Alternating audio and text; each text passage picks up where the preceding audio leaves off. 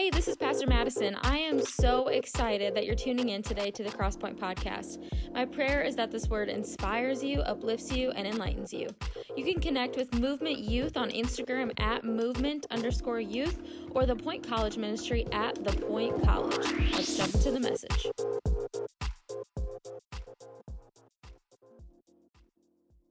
Without further ado, we have a special guest tonight that's going to preach. That's going to bring the word.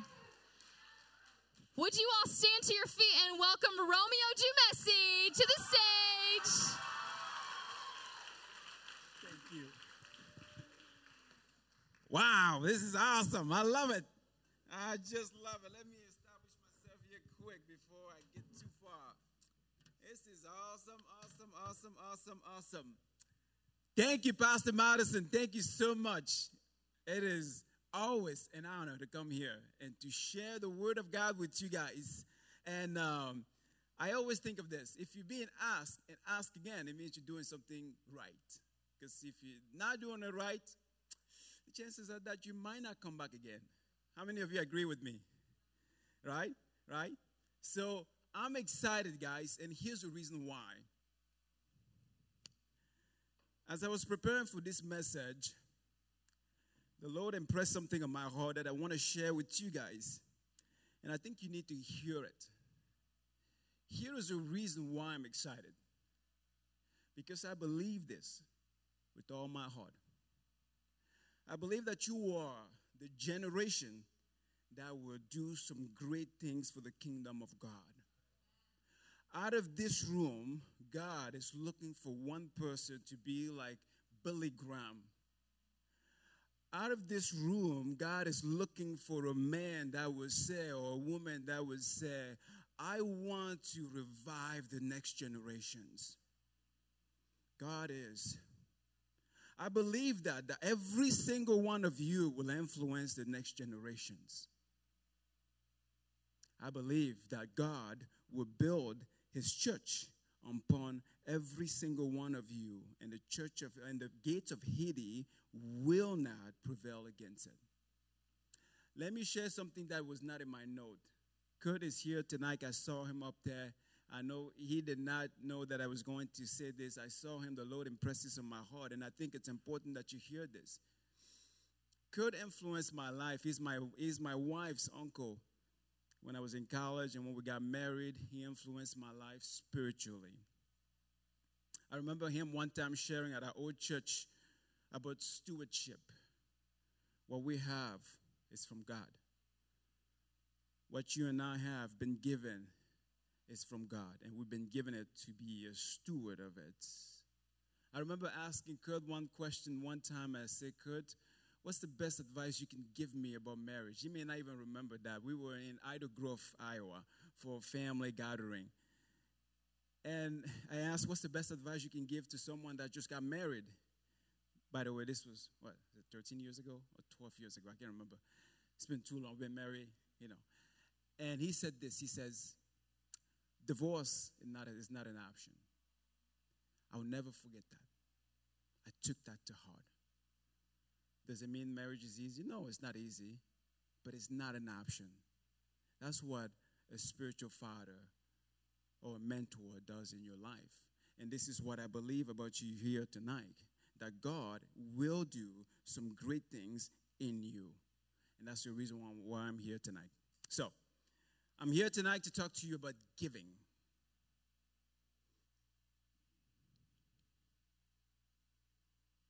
I want to tell you why you should give. But before I do that, I will explain to you who is the provider of all resource. You may know this, but you may not be confident in it. So I want to repeat that to you so it can sink in and that you begin to believe it because that is what have happened to me and to so many believers believing in what the Word of God says. So before we do, let us pray. Father, thank you for this opportunity you have given me tonight. I pray that your word, Father, will not return empty, Father. I pray that it will glorify you in heaven, Father. Holy Spirit, you are invited into this place. Bless this time. We ask this in the name of the name above all name, Jesus Christ. And everybody says, Amen. Amen. The Bible says this that everything belongs to God. Do you believe that? My son Isaiah is somewhere in here. Uh, he would once in a while say this Dad, Dad, everything belongs to God. Even the nail, the nail that you pound on the wall belongs to God. You know why? That's how he is. Because nails are made out of iron, and irons are natural resource, right? So the very nail that we use to pound on the wall is a resource that God has provided. Psalm 50 it will be on the it will be on the screen there. Verse 10 through 12 says this. For every animal of the forest is mine, and the cattle on a thousand hill. I know every bird in the mountain, and the creatures of the fields are mine. If I were hungry, I would not tell you, for the world is mine and all that is in it. Three times the Lord says, It is mine. Everything in the world is mine. The confirmation is on the beginning of Genesis 1 and 2. And we know the end. So he started everything, and we know the end through the book of Revelations. God started everything, and everything belongs to Him. Here are other verses that won't be on the screen. Psalm 24, verse 1 says this The earth is the Lord, and everything in it. Joshua chapter 3, verse 11 says this He is the Lord of all the earth. 1 Corinthians chapter 10, verse 26 says this The earth is the Lord, and everything's in it. Sometime we'll look at the things that we have, church, as if it belongs to us. Let me remind you, it is not yours. Even your very own body is not yours. And I'm going to explain that a little bit later today. It is not yours. Job says this. Job chapter Job chapter 1 verse 21 says this, naked I came from my mother's womb, naked I will return to the wombs of the earth. God gives God takes. God's name be ever blessed. Everything that we have belongs to God. We came naked and naked we will return in case you in case you have forgotten that. Nothing that you have belongs to you. God has given it to you. As you can see, the Bible is clear that everything belongs to Him. Therefore, God is the provider of this. You've never heard this said, this has never been said to you before. Everything belongs to God, and God is the provider of wealth. I want to say that very loud wealth, prosperity, and every good things. God is a provider of that. He is. What is the definition of wealth? Here's the definition of wealth the abundance of valuable material, possession, or resource. That's what wealth is. It's not always money. All the resources that we have, like I said earlier, my son would say, nail is from God because it's made out of iron. All the resources are from God. Deuteronomy chapter 20, I'm sorry, Deuteronomy chapter 8, verse 18 says this. But remember the Lord your God, for he is, for it is He who gives you the ability to produce wealth. Sometimes we hold it as if it belongs to us, as if I worked for it, I earned it, I deserve it, I'm entitled to it. Let's stop. It is not yours. God gave it to you. The question that you have to be asking is why, and we'll get to it. First Samuel, I love this story. First Samuel chapter 1, chapter 2, verse 6 through 8. The Lord brings death and makes alive. He brings down to the grave and raise up. The Lord sends poverty and wealth. He humble and exalt. He raises the poor from the dust and lifts the needy from the ashes heap. He sits them with princes and has them inherit a throne of honor. For the foundation of the earth are the Lord's. Upon them he has set the world. He will guard the feet of his saints. Once in a while, my wife and I would joke with this word saint.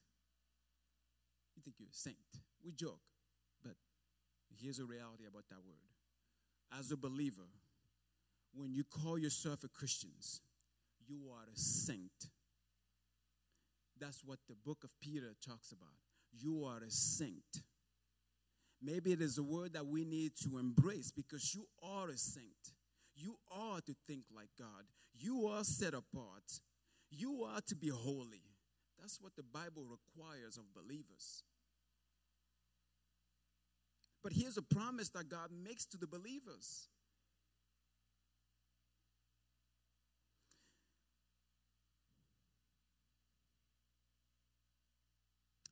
Let me tell you why this prayer was written. And I want you for a second to picture yourself in this culture.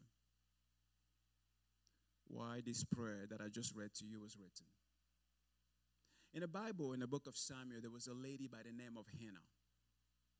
The Bible says that Hannah was barren, meaning she could not have a child. In that time, not having a child or being barren meant this that you were cursed you had done, you had done something wrong. You were known, you were known as a sinner. Can you picture yourself in your school today as being labeled that way? Don't go by her, she's a sinner. Well, you, we are all sinners, but saved by the grace of God. But imagine being portrayed that that way every day. She is cursed, or he is cursed. Don't go by him. He's bad luck, maybe in a more modern word. This was Hannah. More to that, being barren meant this poverty. Why? Because back then, a widow who had lost her husband relied on her children's to take care of her well being and financially as well in her old age. So now having children was bad all around. And above all, when you read the story of Hannah, she was ridiculed. She was insulted by her concubines. Imagine this today. You're a loser. That would be the very similar word that they would use back then. Imagine that. This was Hannah. But the Bible says this about Hannah. Despite all of this, Hannah believed God. As she wrote, as this was written, that she believed that the Lord sends poverty and wealth.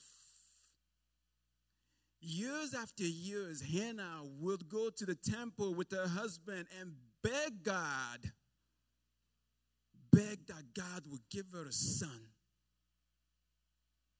She made a vow to God that if God would give her a son, she would dedicate that son back to God. God honored her prayer and gave her a son. She named him Samuel, saying this because I ask of him. Who was Samuel? Here's what the Bible says about Samuel first prophet in the Bible, last judges, judges, judge of Israel, a priest, a great man of faith. I'm sure he took excellent care of his mother. You see, this whole prayer, in this context at least, wealth means this meant having a son. I'm saying all of this to say this one thing. everything belongs to God. Even a barren woman can have a child through God. Amen. Even a barren woman could have a child through God. Wealth comes from the Lord. Never forget that. Your prosperity comes from the Lord. Now, you may say this, you may argue with me, because I like to think of the other side. You say, well, what about the guy over, what about Elon Musk? Whatever, is, am I saying his name right? The most richest person on earth?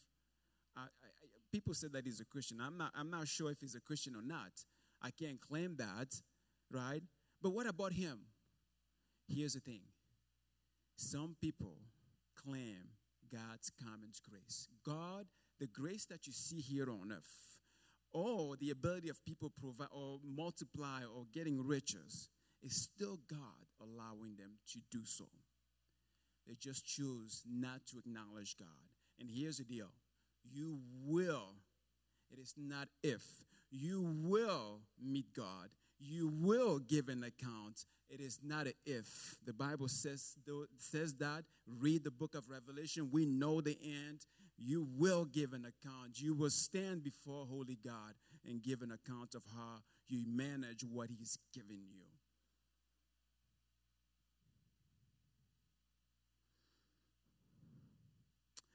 Now, this leads me to these questions Why has God given you wealth? To be a steward. What you've been given, you've been given it so you can manage it. It's not to keep it for yourself, it's to manage it for the kingdom of God. A steward is a person that simply manages or is employed to manage a household. We see this in Genesis chapter 43, verse 16. It says this Joseph saw Benjamin with them. He said to the steward of his house, Take this man to my house, slaughter an animal, and prepare dinner. They are to eat with me at noon. A steward is somebody that manages something given to them. You manage what you have God has given it to you to manage it.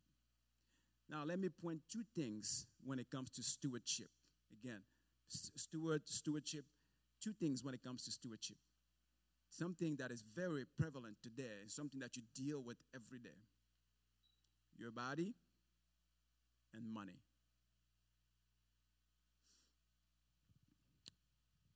A good steward honor God with their body. Why? Because they understand that their body do not belongs to them. It belongs to God. Remember in the beginning, God says, Let us make man in our own image. In the image of God, all of you are made. In Jeremiah chapter 1, verse 5, he says this Before you were born, I, said, I knew you and I set you apart to be a prophet to the nation. You are made in the image of God. You are not here by accident.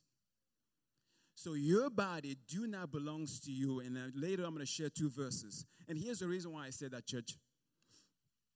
You are getting to the age, or you will be in that age pretty soon, where A, you're going to have to make decision about the things that you do to your body. Or B, you're going to be invited to a party where B, you are asked to consume alcohol, drug, or smoke, or engage in sexual stuff prior to marriage. Or you will be in a position where you will make a decision do I tattoo my body or don't? I'm not trying to be legalistic here, please. I just want you to think of this. And I want you, because I, I want you to ask of God these questions when you get to that point. Lord, if I tattoo my body, will this honor you? I cannot give you the answer to that. That is between you and God. Lord, if I get into, I engage into sexual stuff before marriage, would that honor you? Lord, Will I honor you if I take use drug, smoke, drink before the age? Will I honor you? And let God answer that question to you.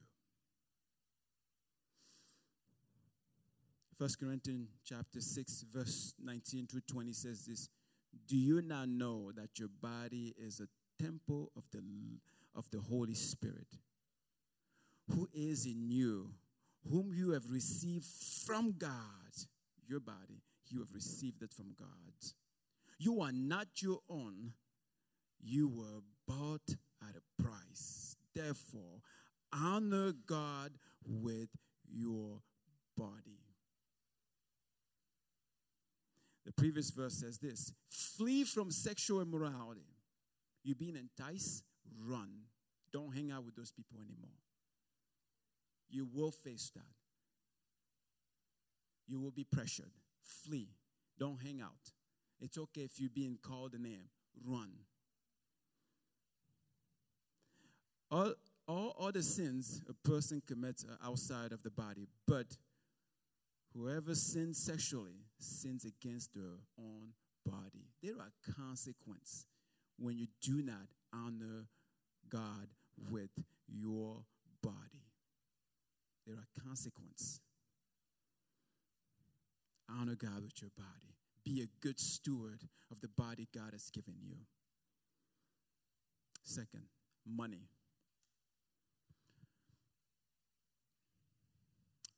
As we have read already, God is the one that sends poverty and wealth. He is the one that allows you to produce wealth.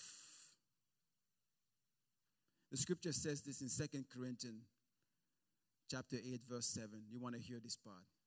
But just as you excelled in everything, in faith, speech, knowledge, in completeness, in complete earnestness, and in your love for us, see that you ex- also excel in this grace of giving. The Apostle Paul praised the Corinthians for such great virtues. In faith, they were faithful. In speech, they honor God with their tongue. In knowledge, they were not illiterate. Literate. They understood the things of God and they practiced the things of God. In complete earnestness, they had a passion for the Word of God. They hate what God hated and love what God loved. Your love for us, their love for other believer was praiseworthy. Love other Christians. Stand with them. In school, get to know each other. Support one another. Encourage one another.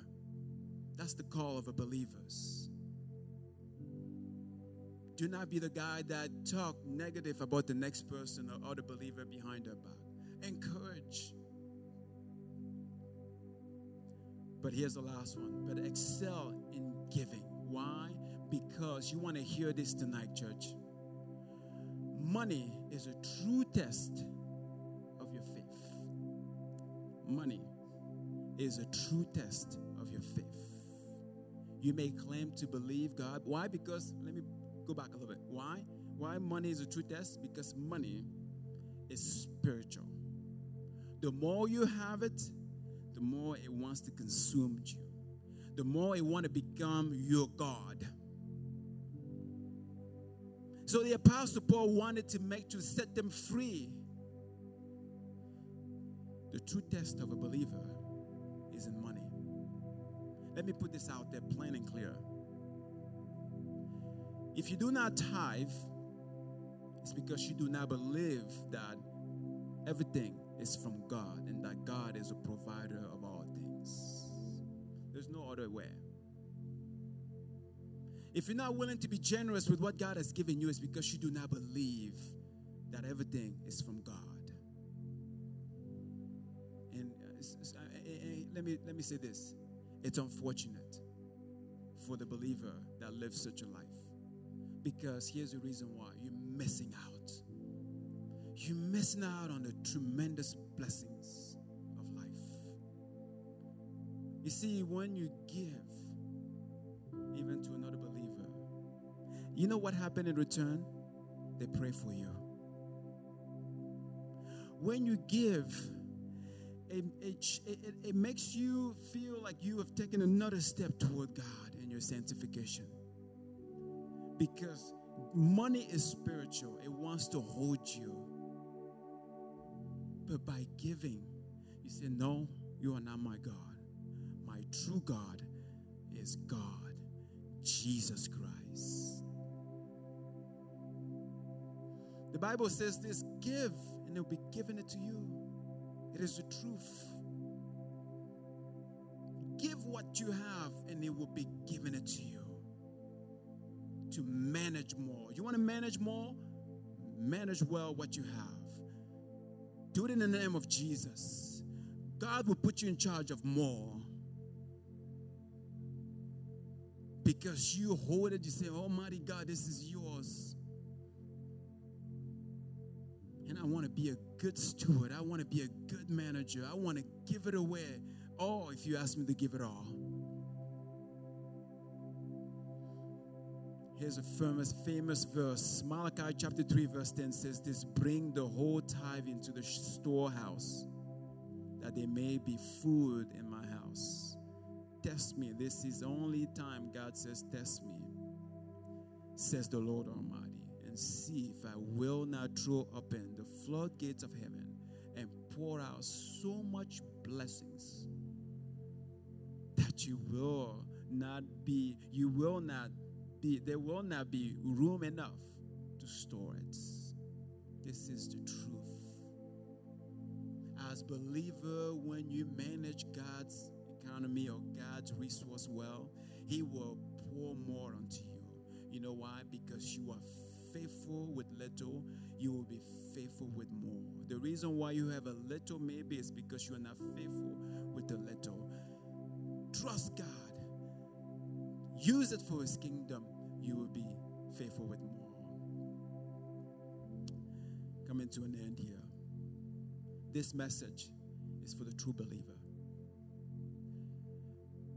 It's for those that truly live for Jesus Christ.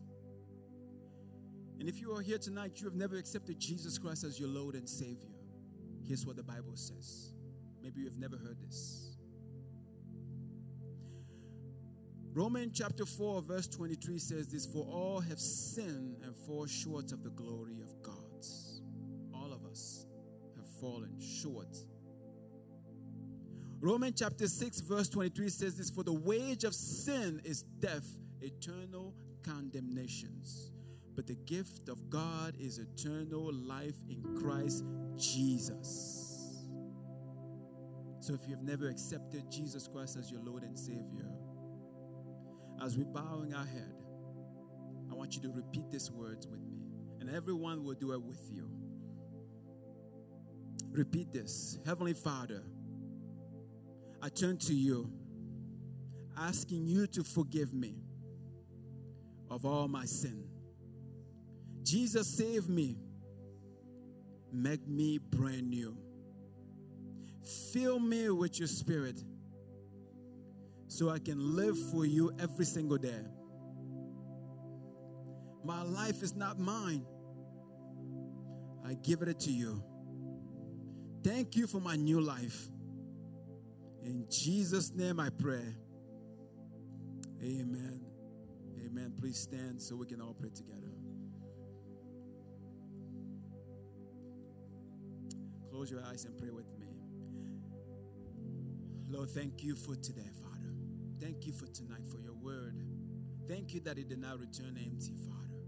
Thank you that you are the provider. You are the provider of all things. Everything belongs to you, Father.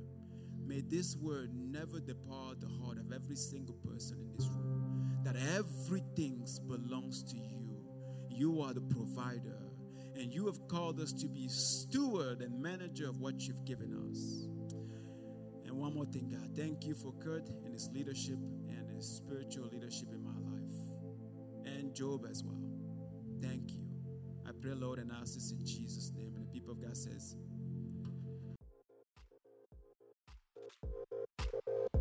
enjoyed today's message, I would encourage you to like it or share it on social media. Movement Youth for 6th through 12th graders meets on Wednesday nights, and the Point College Ministry meets on Sunday nights. We would love to have you join us. Thanks for tuning in.